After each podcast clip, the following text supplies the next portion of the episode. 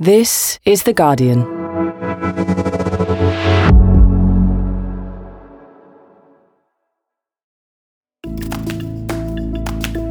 Today, they were meant to be a key tool in the way corporations fight global heating. So, why are so many carbon credits worthless?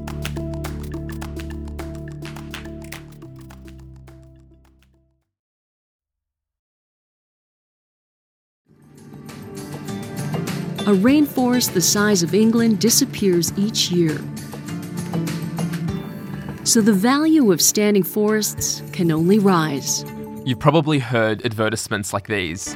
And high quality nature based carbon credits could also play a valuable role in decarbonisation. We are exploring ways to help further offset growth in aircraft emissions, such as investing in the repair of damaged peatland to remove carbon from the atmosphere. We were the first airline to participate in emissions trading and set ambitious climate targets. Now, as part of our journey with BA Better World. Talking up the power of emissions trading or carbon credits to help solve the climate crisis. It's a complicated industry, but the premise is pretty simple. Pay for projects somewhere in the world that reduce the amount of carbon in the atmosphere. And in exchange, you can keep polluting yourself. Carbon credits are becoming big business, worth about $2 billion a year, and expected to grow to 10 times that size by the end of the decade. They sell a kind of dream that, in the face of an environmental crisis that demands big polluters cut their emissions fast, they and all of us might be able to buy our way out of the problem. But a major new investigation, one that stretches from the UK to the Peruvian Amazon and the boardrooms of some of the largest companies in the world, has reached a damning conclusion. That the vast majority of the forest carbon credits sold by the world's leading provider are, in fact, worthless and potentially do more damage to the climate than they solve. From The Guardian, I'm Michael Safi. Today in Focus are carbon credits a mirage?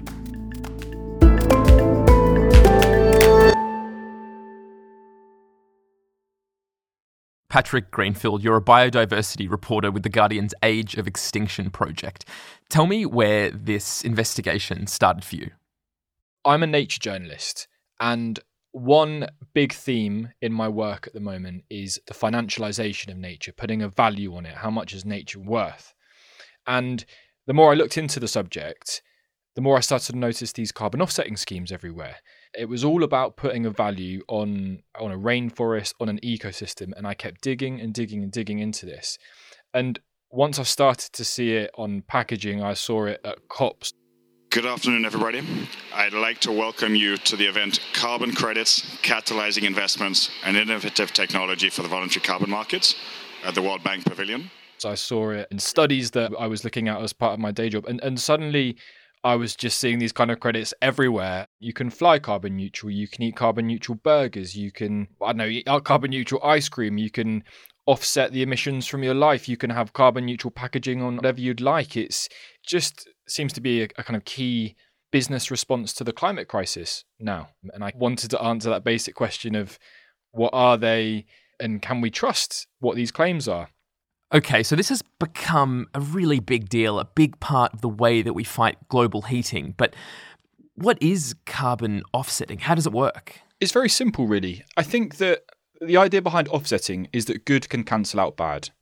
And in terms of the climate, when you emit carbon when you're driving, flying, eating meat, whatever that might be, you can theoretically cancel that out by paying for negative emissions elsewhere. So that's sucking um, carbon out of the atmosphere, whether that's through tree planting or these carbon capture factories that, that we're seeing spring up now, or through avoided emissions, which are the most common type, and that's through stopping deforestation in threatened ecosystems like the Amazon or paying for renewable energy projects in the developing world.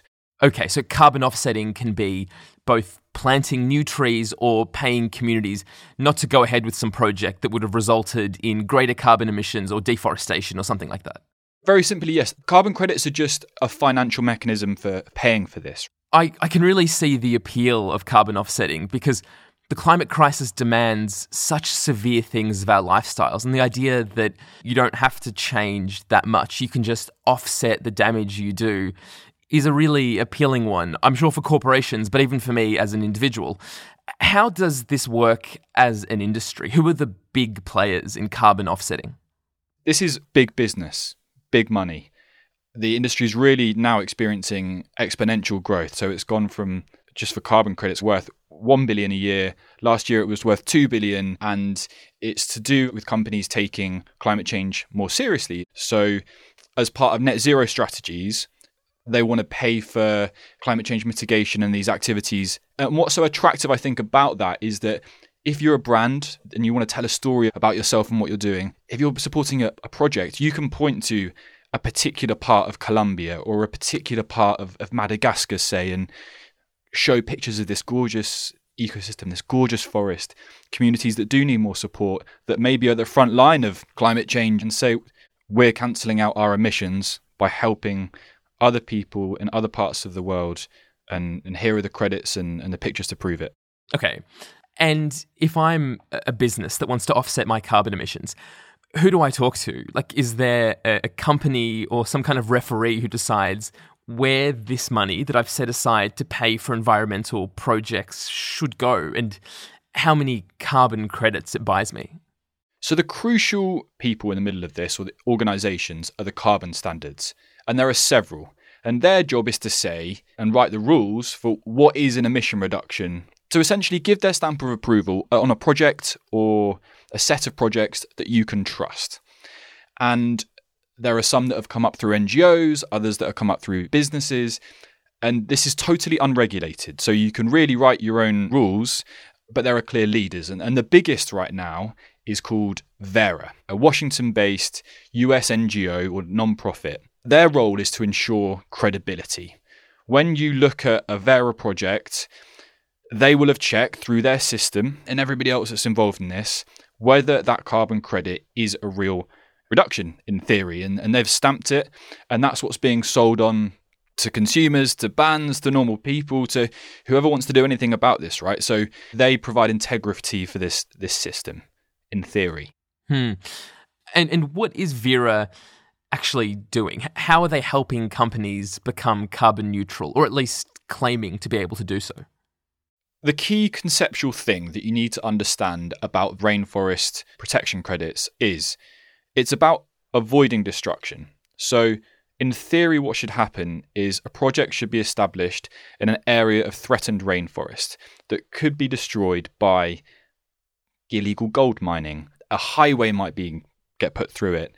It could be targeted by illegal loggers. And this conservation project, in theory, comes in and goes, no, we're going to stop this from happening.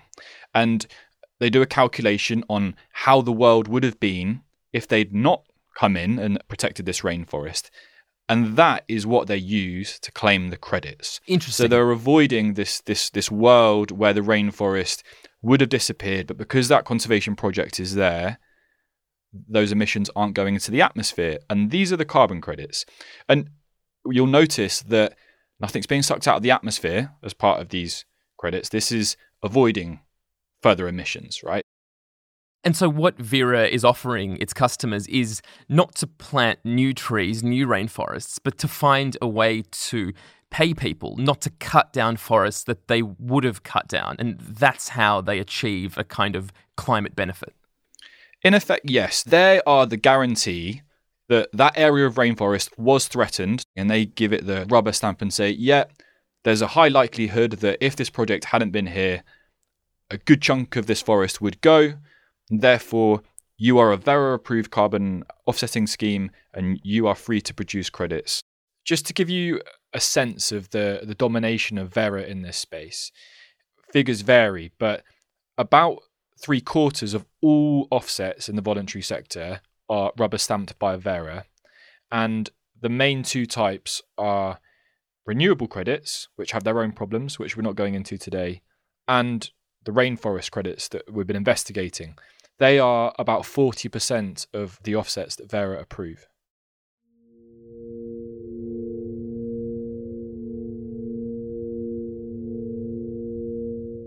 Okay, and Patrick, when did you begin to get a sense that not everything was what it seemed in the way that Verra operated, that these kinds of claims they were making maybe didn't quite stack up?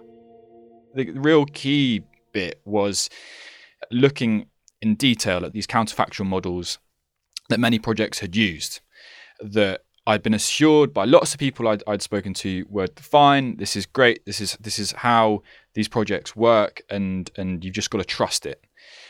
And then I called up a Brazilian deforestation modeler who, who's one of the kind of top deforestation modelers in the Amazon, who'd been cited throughout a lot of these project documents, and explained to him what was going on and, and how his models were being used. And he knew how they were being used, and he said, "This is nonsense. This is this is hot air. This is not how."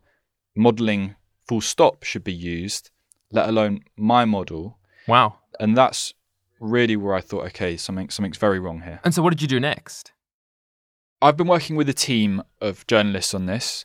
So I've been working with Die Zeit, who are a big German newspaper, and Source Material, who are an investigative journalism organization. And together, we must have spoken with a few hundred people for this investigation over the last nine, ten months. I've spoken with ecologists, climate scientists, policy people, indigenous leaders. I've been to see Peru's top climate civil servant. I've spoken to conservation organizations. I've been to dozens of events at COPs. It's been pretty vast, as well as, of course, people in projects on the ground as well. We looked at the estimates that researchers were making studies looking at how much deforestation these projects actually avoid using high quality methods. And we compared that with the claims that Verra were approving. And remember, how much deforestation has been avoided is everything. And once we'd made those comparisons, we could then calculate what we believed to be real and what wasn't, according to these studies. I see. And so Verra has been making these claims saying that we can make sure that a certain amount of deforestation will be avoided. And what you've managed to do as part of this investigation is take these claims and put them in front of different sets of experts and get them to double check it and make sure that what Verra is saying is actually true. So, what did they find? Our findings suggest that most of these schemes either stop no deforestation at all or stop tiny amounts. So, according to our analysis, there are projects that are actually stopping no deforestation that are claiming to stop enormous amounts every year and that are generating credits on that basis and that companies are then using to claim that they're carbon neutral or that you can not change your behavior because actually this part of the Amazon is being protected by this project. And it's just nothing. It's worthless in carbon terms. But that's really surprising, Patrick. You're saying that if I choose to pay a bit of extra money to make sure my flight is carbon neutral and I can fly with a little less guilt, you're saying that there's a possibility that that bit of extra money that I'm paying isn't actually helping any forest at all? In short, yes. So I've I've got the figures uh, from our analysis in in front of us right now from from both studies. Um, they are projects in Brazil, Colombia, Cambodia, the Democratic Republic of Congo, Tanzania. And now, look, each approved project is unique, but let's pick some examples out here. So, there is a project in Colombia, for example, that I'm looking at now.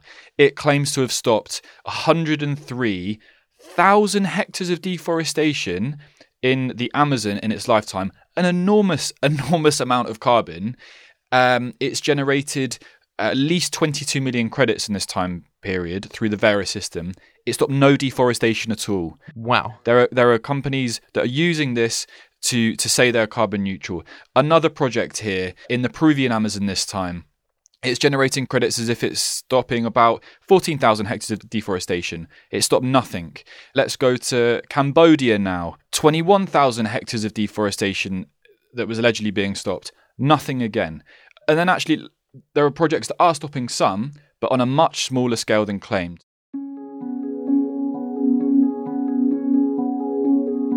Patrick, this is astonishing. How can this be happening? How can Verra be so mistaken? So I think at this stage it's important to to take a step back. Yeah, these credits are being used in lots of cases for greenwashing, but it didn't start out this way. A lot of these methodologies, the way they come up with the credits, were created before the Paris Agreement in times where it didn't look like we were going to take the necessary action on the climate crisis, on protecting rainforests. And these were well intentioned ideas for how we could do that. And it really comes down to the difference between the quality of a prediction and what actually happens. So, in the 2000s, when some of these schemes were developed, actually, they didn't have a lot of the techniques we have today on satellite data and predictive modeling, and they were just using the best they had. And really, a lot of these methodologies haven't been updated that much since then. And what these studies have come along and done is check the quality of those predictions. And invariably, unfortunately, they were, they were pretty bad. I think it's important to say at this stage that, that, no model is perfect and that these studies won't be able to capture everything that's going on in these unique areas of rainforest. Everywhere is different.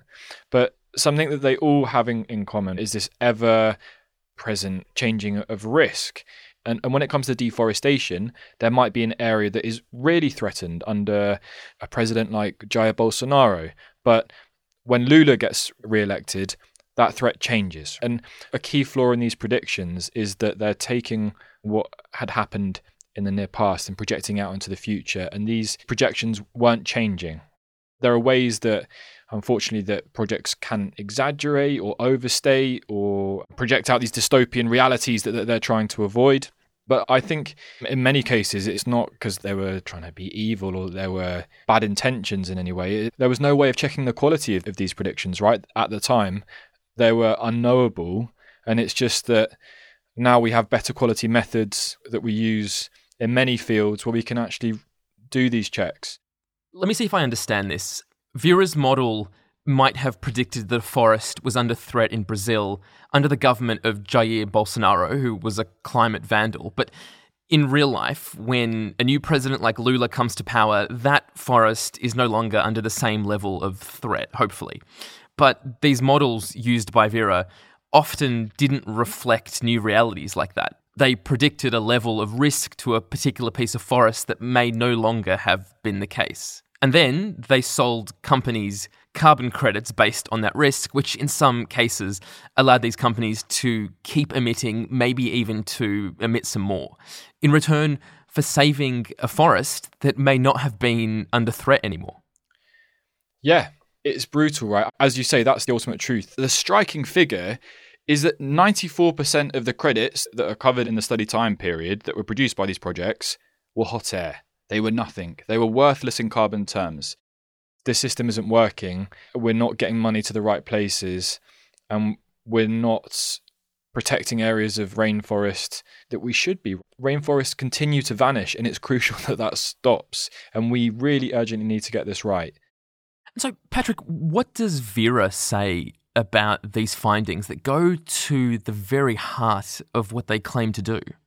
They say that they, they welcome criticism and that they're constantly updating um, their, their methodologies to incorporate the latest science. But they say that these studies will never be able to capture, because of the methods they've used, the reality of what's going on on the ground. They say each project has a unique situation with its own unique drivers of deforestation that are only true in that part of Madagascar or that part of Cambodia, and you'll never be able to capture that in a standardized approach. And they say that explains the difference between what these studies indicate is going on and what their predictions are trying to get at and what projects claim against. So they're questioning some of the modelling that you're relying on here, but what are they not questioning? In effect, what are they conceding is correct about what you've been doing? I've not really seen any justifications of the approaches they are using right now to generate these credits and the credits that companies are relying on. And also, again, they are changing their system, but most of their criticisms latch on to limitations and slight flaws in, in these methods that the study authors themselves acknowledge. These are estimates, these are not exact figures on what definitely would have happened had this project not existed, but but they're still a pretty good idea. And as many of these scientists have said over and over again to me, they're still much better than anything Verra have come up with in their methodologies.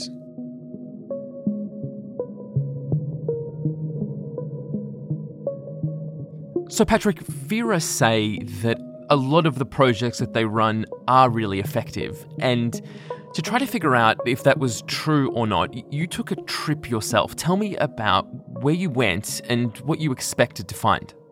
There was a small group of projects that did seem to be stopping some deforestation. And we wanted to go see what that actually looked like on the ground because they're often the ones that are being used in big claims. So I traveled to San Martin province in Peru, in the Amazon, which is an incredibly beautiful place. It's the most beautiful place I think I've ever been in my entire life. It's nestled between the Andes and the western edge of the Amazon. I went to a project called Alto Mayo, which is a, a, protected area that is run by Conservation International and the Peruvian National Park Service to really see how they were stopping deforestation effectively, according to this research.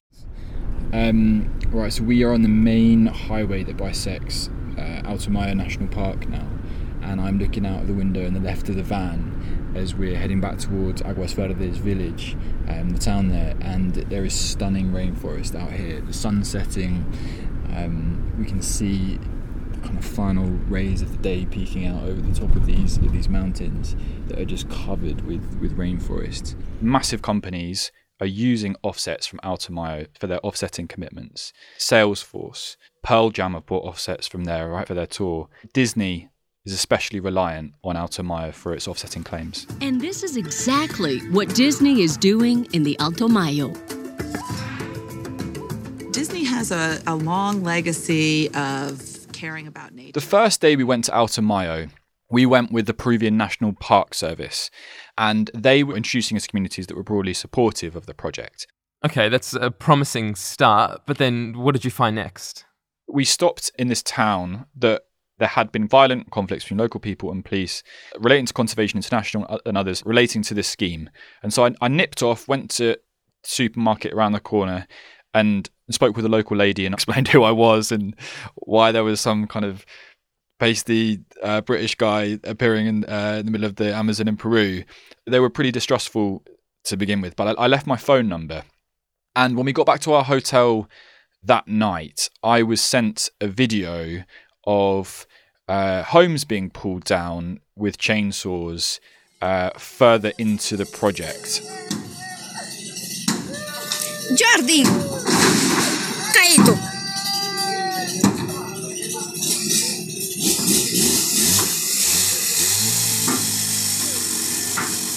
And a kind of message from someone saying there's actually far more um, serious problems here. Kind of, please, can we talk more? Wow. So that started a process of, I think we went back over two, three days. Um, so we're going to head back now to Aguas Verdes to hopefully speak with some of the local people um, about what's been going on in, in, with the national parks protecting this area. These are mainly coffee farming areas. We just met more and more people who was telling us the same story that between January and, and May 2021, homes were being cleared. They were they were being pushed out of, er, of, of areas by the police and park guards because of the scheme, and they were showing us videos. No, señor, todos tenemos el derecho a, a, a la expresión libre. Depende, si tienen ley a matarme, maten, señores. Metan bala acá, metan bala. Tienen derecho a matarnos, mátimos. No tenemos a dónde ir, si es para morir aquí nos van a matar. Molina, tú, tú. And so at that point, we said, well, can we meet some of the people in the videos? And we were able to meet a fair few people, including Abel Carrasco. He's, he's a coffee farmer who was in, in one of the videos. It was recorded by his teenage daughter. In, in the video, his home is just being knocked to the ground and they're using ropes and, and axes and they're, they're, they're shaking it and there's a separate video where, where it actually kind of finally collapses to the ground.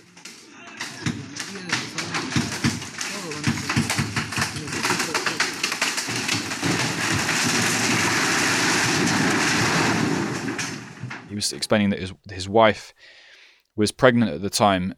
But to be honest, this this was not a special story.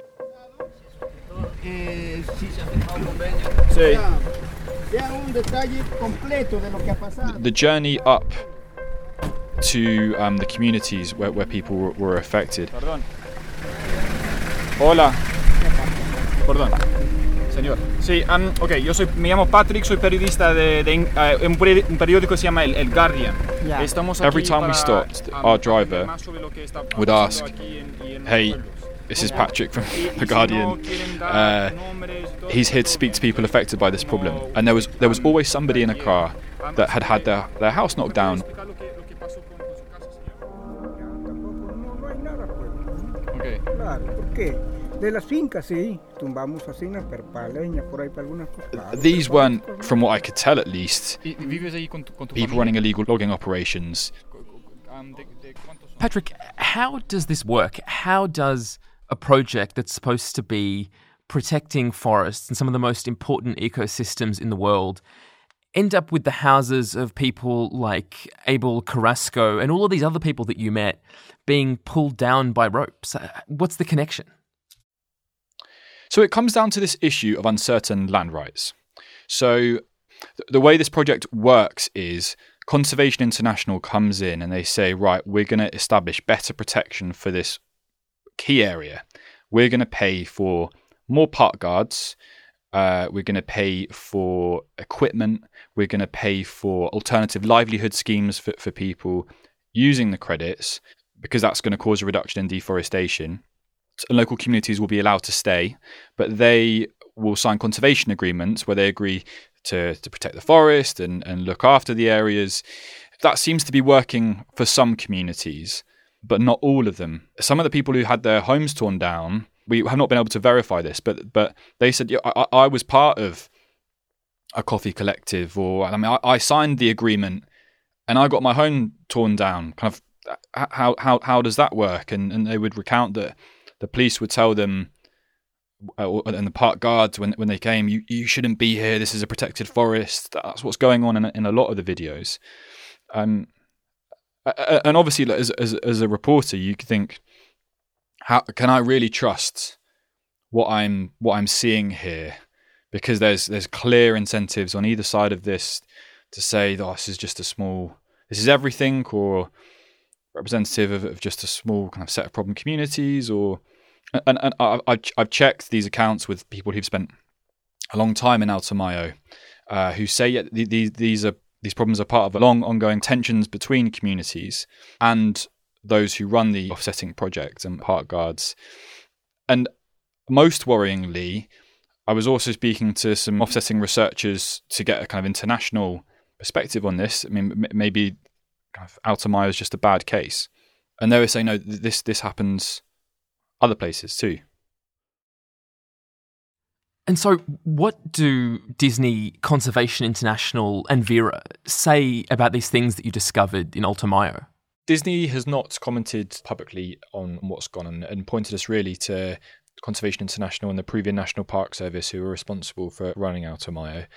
Conservation International, we should say we've shared all of the videos with them and our correspondence with the Peruvian National Park Service. We checked what was going on with them at the time when I was in Peru in terms of rumours of what was going on. And they have said that they are doing their own independent investigation.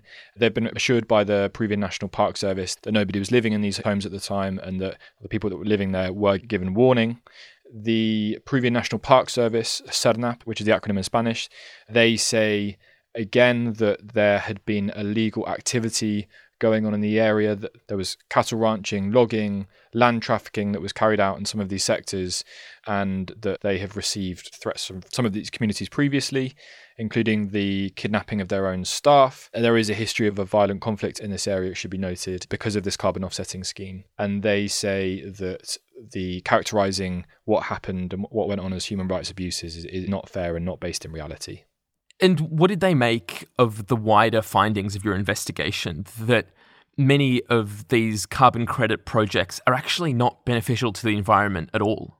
We shared our full analysis and the videos with Conservation International. They dispute both the analysis, the conclusions of the studies, and have defended the success of the scheme. They say it's one of the longest carbon offsetting schemes in the world of its kind, and that there are kind of genuine good examples of local communities being happy with what's going on in Alto Mayo, and that it's an inherently difficult part of the world. But they point to their sustainable coffee schemes and their success at limiting and, and deforestation rates in, in the last few years in the area with the scheme. Coming up, in light of these findings, is there any future for carbon offsetting?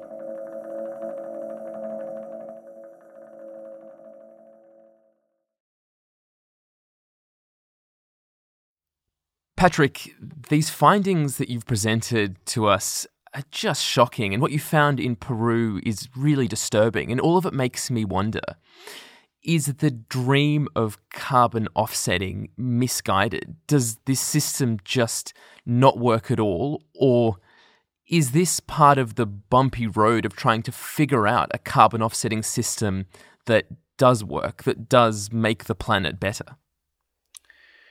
I think there are a lot of things being mixed up together in the current system. So we absolutely must stop tropical deforestation. That's a key part of limiting global heating to 1.5 degrees.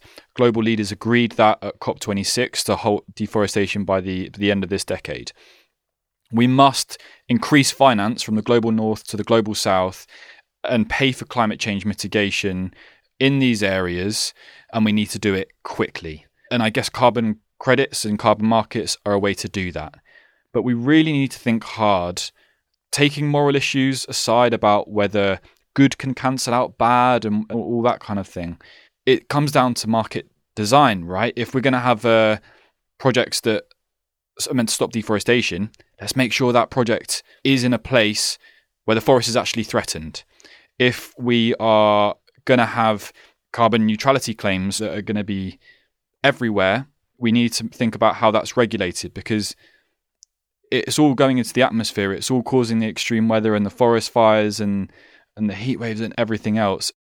And should those regulations also include who's even allowed to use these carbon offsets? I was shocked to learn that oil and gas companies, for example, can offset some of what they do, which doesn't seem productive at all given we just need them to extract less. Not to offset, just take less of it out of the ground.